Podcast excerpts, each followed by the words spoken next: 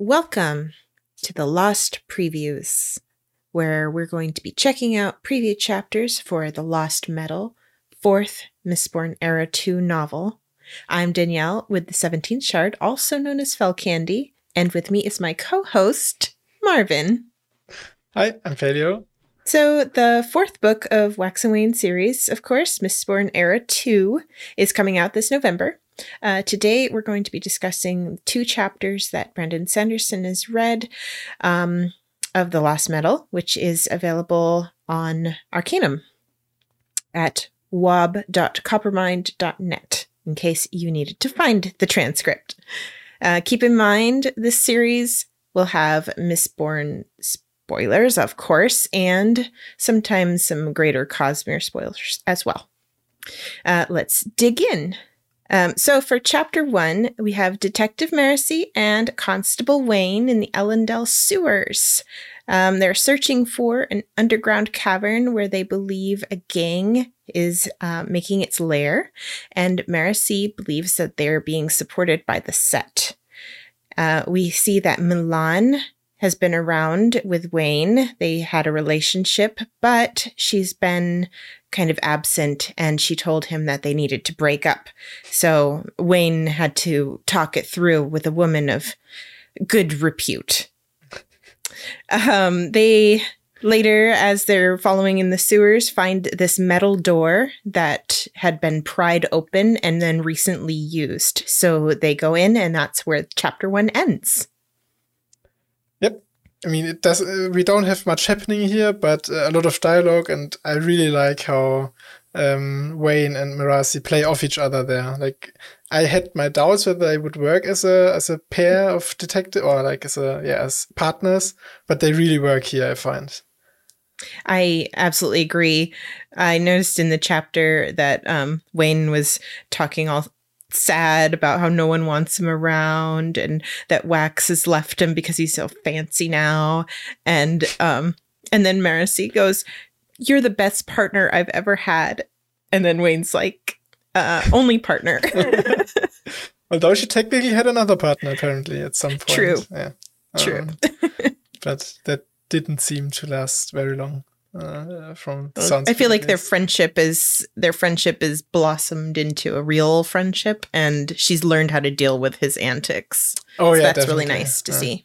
Yeah, I really like when he was talking, I don't know, that he is more like a 16-year-old due to his youthfulness and whatever. When he says MeLaan is like what 1,000 years old when she isn't, and like when Marasi said, "Yeah, more because of your humor or whatever, because you think like a kid," and I felt like that was a little different from how Wax and Wayne interact, because with Wax and Wayne it's almost like he's almost like a father figure for Wayne, sort of. So it's not as light, the interactions and more. And Wax doesn't joke around quite as much as I feel like Marasi did here. Like she really goes in on the jokes and humors Wayne. Yeah.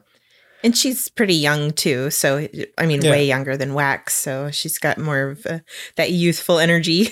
Definitely, yeah. But it's good to see that she's like a full detective now. Yes. She said she didn't expect to do so much paperwork or whatever it was as a detective. But I feel like she really enjoys it, actually. And yeah, I just loved her in this full detective mode here. Mm-hmm.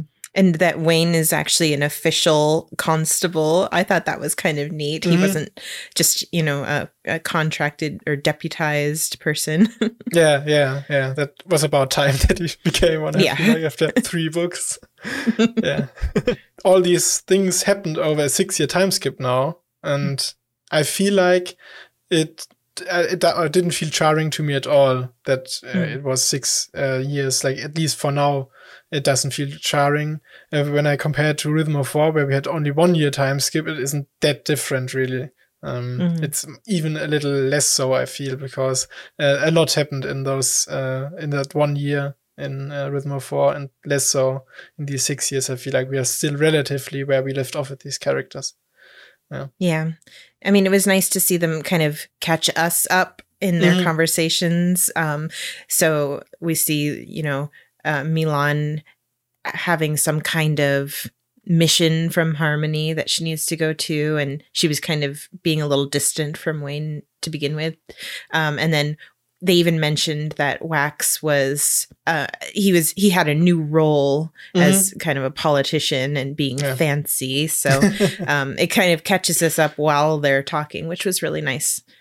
Yeah, I think Brandon handled that well. Like, it didn't feel too much like it's just exposition. It was a conversation that they had, and they could bring it up naturally. Yeah, I've actually been a little surprised that MeLaan and Wayne's relationship went on for that long, even because, I mean, I'm happy for them, but in Bands of Mourning, it felt almost more like a fling to me, or at least that MeLaan saw it that way.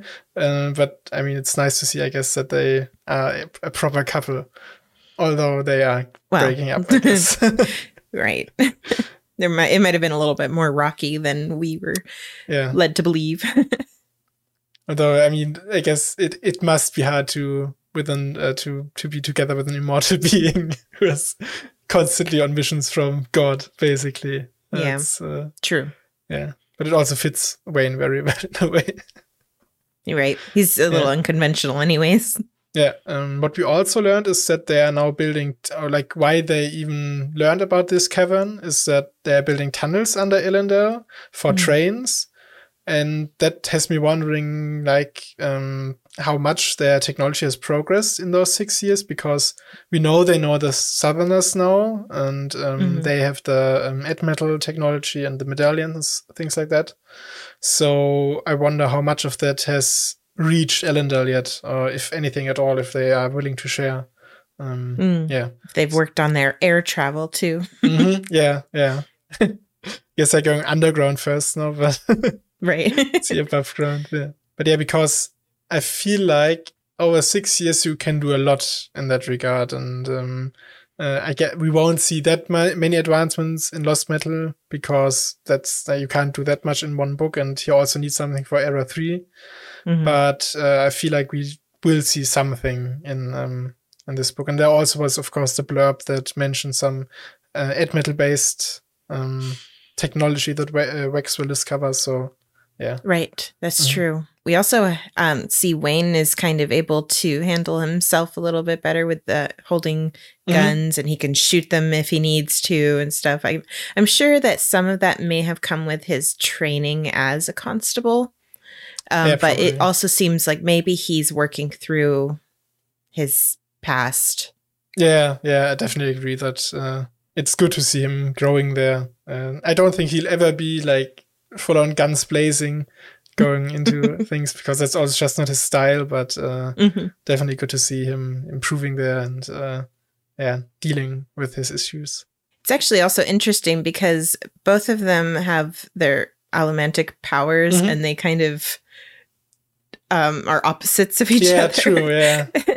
So that's kind of a neat dynamic. I wonder if we're going to see some of that play off of him. Now that you mention it, I think we almost definitely will, because it's Brain we are talking about, and interesting applications of his magics is like his deal. So yeah, it's going to be interesting. Yeah, there are probably wops about what would happen if you overlaid different kinds of speed bubbles, but I'm not familiar with any right now. Yeah, definitely. I feel like we are going to see something there. It's too perfect of a setup for us not to. It is. Did you have anything else to say about chapter one? I think the only thing that stood out to me a little, or not stood out to me, but had me interested, is what exactly the set is doing in Elendel, with how they are supporting this gang, because we don't really know what their plans are now that they couldn't get whatever the Bands of Mourning, if they couldn't get them. So they're still a very mysterious organization, and they appear to operate more in the open almost, or at least have ramped up their operations quite a bit, but we still don't really know what they're after. So I'm interested to learn more about that. Well, they're kind of more based in the outer cities, right? At least from what we've learned so far, yeah. From the blurb and everything. So maybe they're using these tunnels as a way to get into the city, or as Marasi was postulating, maybe they're using it to retreat to when they're, done with their, whatever they're doing, raiding or whatever. Mm-hmm. Yeah. But yeah, that's about it, I think. As I said, not too much happened here, but interesting to catch up with the character. Yeah. It was and it was kind of short, little introductory chapter. All right. Chapter 2, we see that Steris is helping Wax prepare for a senator meeting. And of course, Steris being Steris, she's very well prepared, helping him with a checklist. And she has 2 copies of all of his paperwork that he needs to bring. And we see that they have 2 children, Maxillium and younger sister Tindwyl. Beautiful names. Mm-hmm. Max, in typical 5-year-old fashion, is drawing pictures and wants Wax to bring his pictures of dogs and cats with him. And it's just really cute to see them have a little family.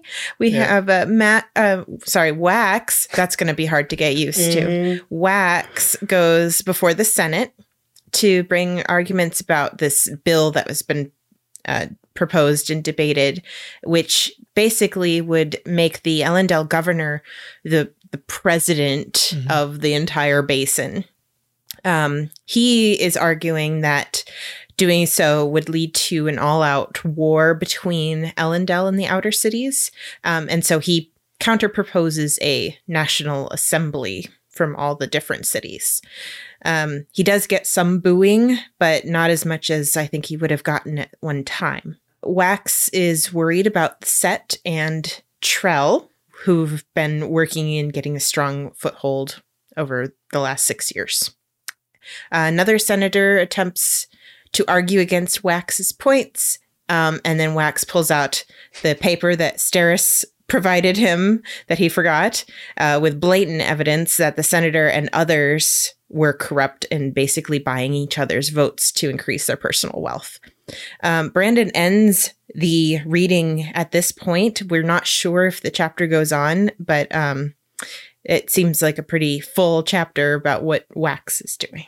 Yeah, definitely. I love Wax's politicking here. Like, I wasn't sure how it would turn out, because like it's a very different lifestyle from his Ruff's lawman career, but I think it worked really well, and like he plays to he uses his strength as a intimidating figure, and like all these stories about him to his advantage. Yeah. Mm-hmm.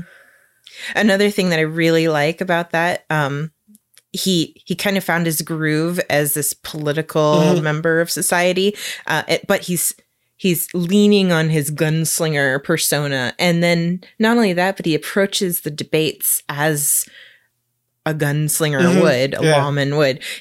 He says things like, you waited to aim well for return fire like this, or that he came with a bullet loaded in the chamber ready to fire, talking about his evidence and everything. So I thought that was really neat. And he seems like he's enjoying himself in this role. Yeah, definitely. And also like how he says, being in the roughs taught him to have a proper loom. And like he's like, he really sort of tries to dominate the chamber by like sitting or standing around and looking at all the senators until they are quiet. So yeah, I can really imagine Wax standing there and like being all, great, or how would you call it? Like imposing, this imposing figure. And with his comments about like the current governor being not that competent and being more about, I don't know, the appearances. I almost wonder whether we're going to see Wax become governor at the end. Could be something. Or, like he becomes the first elected member or like leader of the National Assembly or whatever. Could see that happening for him in the end. Yeah. Definitely.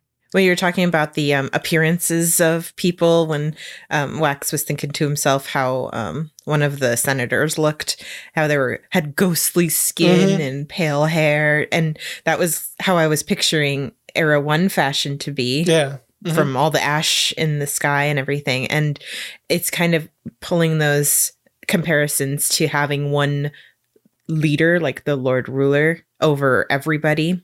And it's kind of a neat little visual juxtaposition because we see Wax, and we've known him always as this rough lawman. Yeah. And then he's talking about these powdered senators and everything. So it's kind of a neat little observation that he made. Yeah, definitely. Yeah. Yeah. I haven't thought about that this sort of harkens back to the Final Empire times, but it really sort of does, like, and I mean the whole lord or nobility system that they still have is a remnant of that. It's not sure if that's going to stay around till Era 3, but going back to the beginning of the chapter, I mean, I haven't made much of a secret around it on previous shardcasts or whatever, but I really adore Steris, and I love that she can be herself around Wax, I feel like, because she when he says, like, or when she go through her list and then he goes, do you also have a kiss for your husband or whatever written on the list? And so, oh no, I must have forgotten that. And like, they're really cute together, and they are. Yeah. Mm-hmm. Yeah, she fits him very well because she's very much prepared, and he needs that backup, I think. Oh yeah, he does. I mean, obviously, because he forgot this key piece of evidence that he needed during this meeting, and she had a copy for him. So. 2 copies, actually. Yeah. We need to talk about their children. Yes, we do. Maxillium. Okay, to be honest, I actually kind of like it because I like, I hate it so much. He's naming him after himself. That's really cute. I find it almost worse than naming him directly after himself. Like, if he was Maxillium Jr., I could almost get behind that, but just flipping the first letter upside down, basically, and going with Maxillium is, I don't know, it really grinds my gears. I don't know why, but I absolutely hate that name. And when I see Brandon, I go to talk, why did you name that kid that name? Because he's very adorable, and but I cannot stand the name. Yeah, I think it's really cute, but there are way too many jokes that can be made. And when you name your kid, you have to think about all those jokes. Mm-hmm. Of course, they're not speaking English, so the jokes are going to be a little different from what we're thinking. Although Max is sort of, that's the funny thing, Max sounds more Earth-like than Wax does. It does, yeah. Or is an Earth name, actually, so yeah. But also that his sister is called Tindwyl. Like, I like that connection to the Era 1, of course, and that Steris would be the one to propose that as a traditionalist. And also, like, it's Steris who proposes it, although she doesn't have Terris heritage, but Wax does. So it's also, again, Steris being awesome. But yeah. Yeah. I seem to remember Wax. So Wax had a Terris name. Was it Sinthu or something? Something like that. I don't know how to pronounce it. But I wonder if Tindwyl the Younger has another name, or if they're just going to call her Tindwyl and really embrace that heritage. Yeah, I feel like they're going to just call her that because Wax also isn't on the greatest terms with the village or in the Terris in general, I feel like. So, yeah, I don't think he's going to, or they have given her another name, although it would be kind of neat as well if they did that. But yeah, I think for the Coppermind people it's going to be a bit of a nightmare, not necessarily a nightmare, but a problem that we now have 2 Tindwyls. Yeah, you'll have to have some kind of nickname for her. Tintu, no. Tindwyl. Well, it's good to see. So in this 6-year skip, they've had 2 kids after a year. So because Max is see, that's the problem with the 5. So that's kind of neat. Yeah, I assume that Tindwyl is a little younger than Max. Judging by how she's like crying or something at the time, or like at least clamoring around. But I mean, it's nice to see them having kids at all. Like, that's not something we see often in novels. I'm hoping that the addition of children is not going to make Steris take a step back in this story or something. Because oftentimes, once a character is elevated to a mother figure or something, they're not adventuring anymore or something. Yeah. So it'll be interesting to see how he handles that. That it's good here that we are essentially in Victorian times in Era 2 because back then they have a governess, so it's very common back then to have a nanny for your kids, and so I feel like that is a neat way of solving it. So Steris can go off on adventures at least to some extent.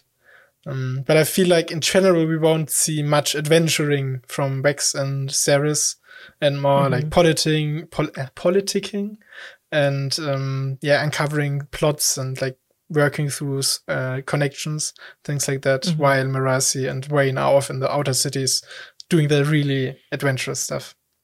So I wonder, with these two chapters being the first two chapters of the book really, how will this thing that Marasi and Wayne are investigating play into the politics that are happening in the second chapter?